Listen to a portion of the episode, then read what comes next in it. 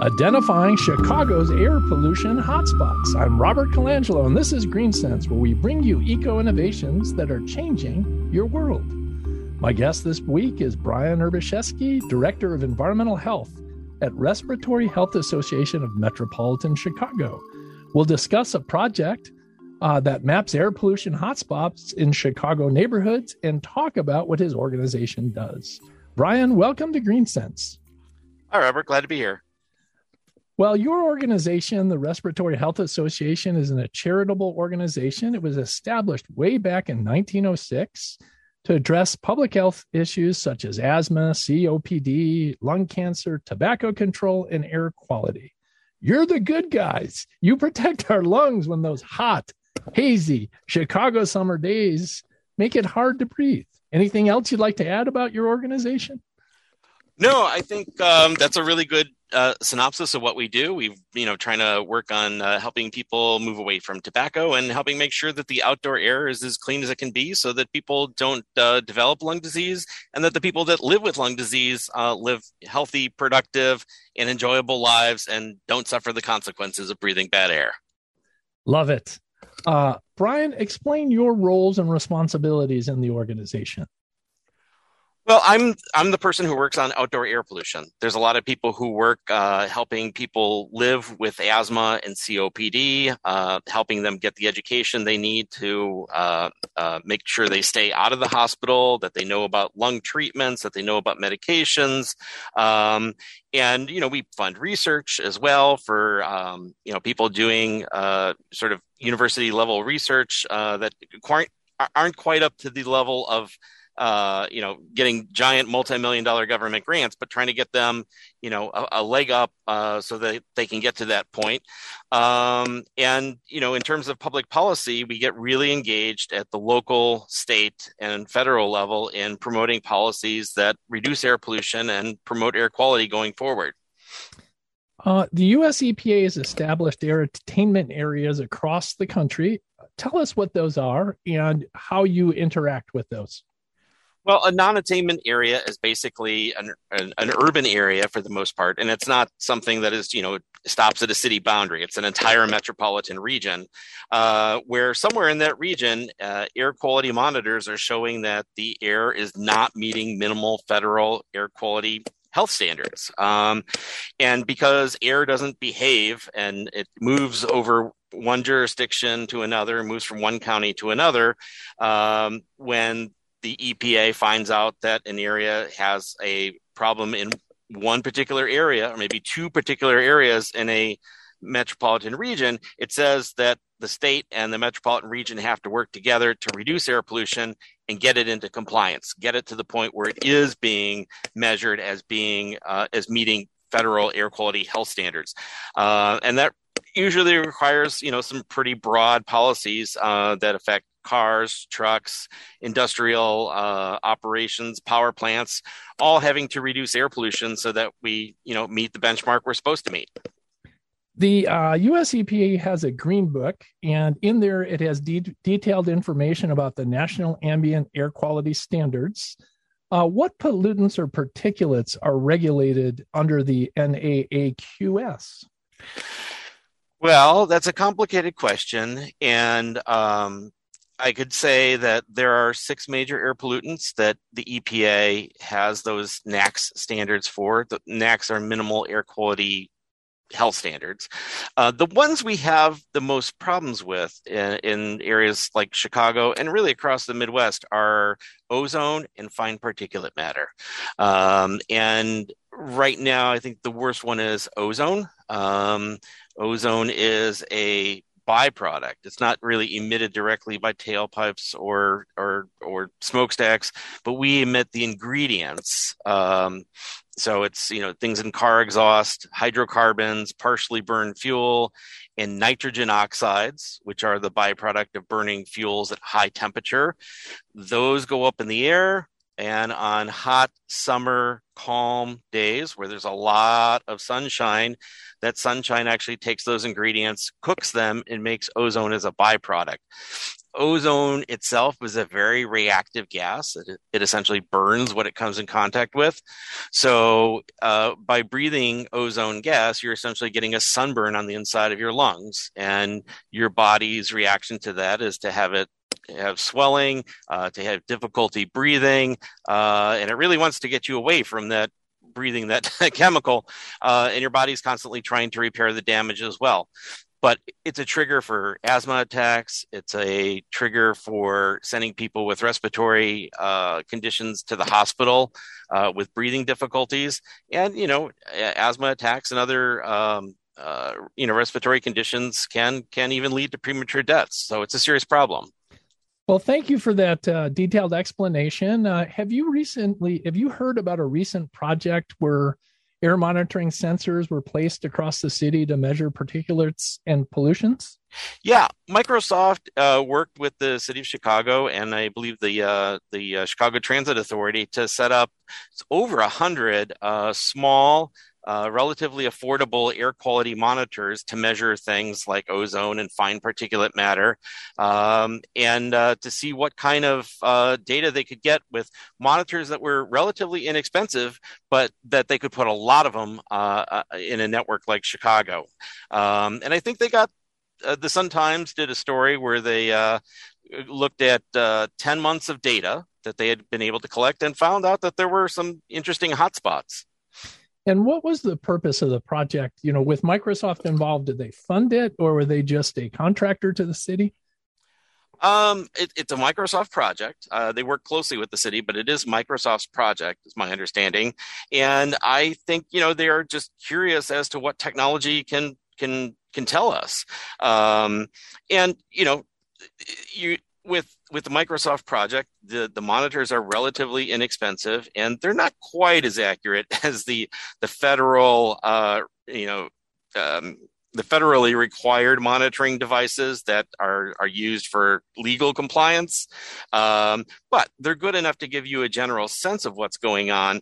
Uh, and they capture a lot of data that, uh, you know, we just don't have a lot of really, really expensive uh, federal monitors. We just can't afford them. We can't put them everywhere. So it, in essence, the, the Microsoft project was designed to fill the holes in our in our understanding of what's going on in the Chicago area. How were the locations or the neighborhoods selected to place the sensors? Well, I think they just wanted to get a spread of various communities. Some community groups were involved in sort of identifying what they thought of as problem areas, uh, and some other areas were just deemed sort of background areas. Um, and they're they're widespread across the city. They're not quite as as dense uh, a, a network on, say, the southeast portion of the city, um, but they do cover a lot of the city, and um, they do interestingly track with some of the uh, findings that have been um, uh, that have been shown with some of the larger monitors, and a lot of what people have complained about as uh, pollution in their neighborhood. It's confirmed those issues. We talked about the U.S. EPA air, air attainment areas and the National Ambient Air Quality Standards what param- parameters were monitored for with those sensors? Were they were they uh, the ones under under the NAAQS?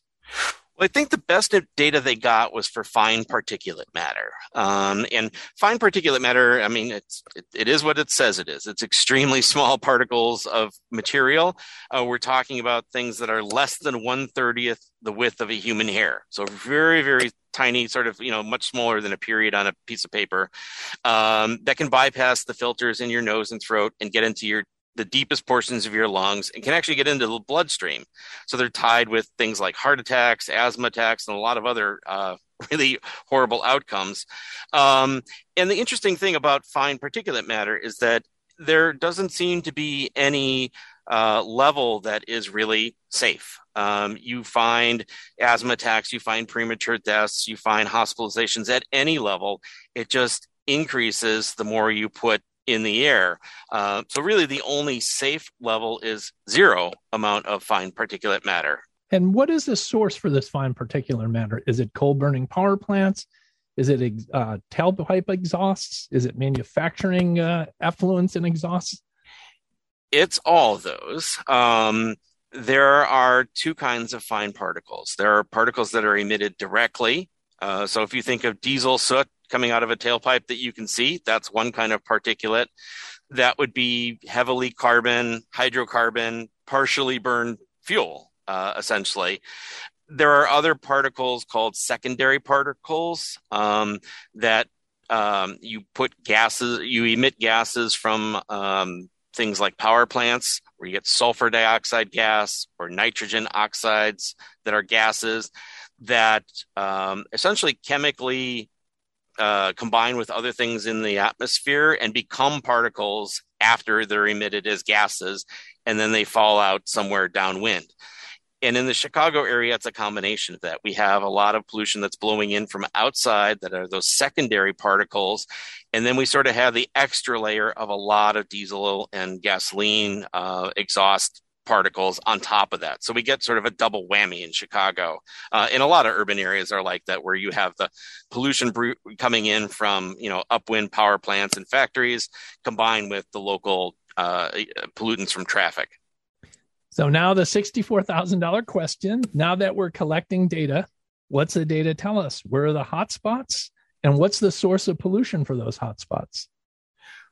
Well, um, I think we get a half answer here. Um, they did find that areas uh, along uh, highways did seem to pop out. Uh, they did seem to find that areas where there was a lot of industrial concentration and a lot of truck traffic popped up.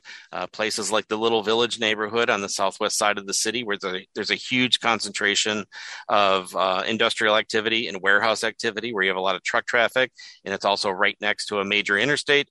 Um, and um, you know, but can you can you conclusively pin down what exactly is causing uh, each monitor to to to register a high number? You can't. Um, it's a because it's a combination of things, uh, and unless you were able to uh, surround each source with its own monitoring network, it, it's very hard to uh, to assign uh, blame uh, to to one particular source or two particular sources. So now let's ask the $128,000 question. now that we know that there's hotspots and we know that there's sources of pollution, what action can be taken to remediate these areas and protect human health and the environment? Well, that would require a whole second radio show. But um, one of the things we've been working we on. We could do that. one of the things we've been working on recently is um, being able to get uh, electric trucks in, in places like Chicago and Illinois.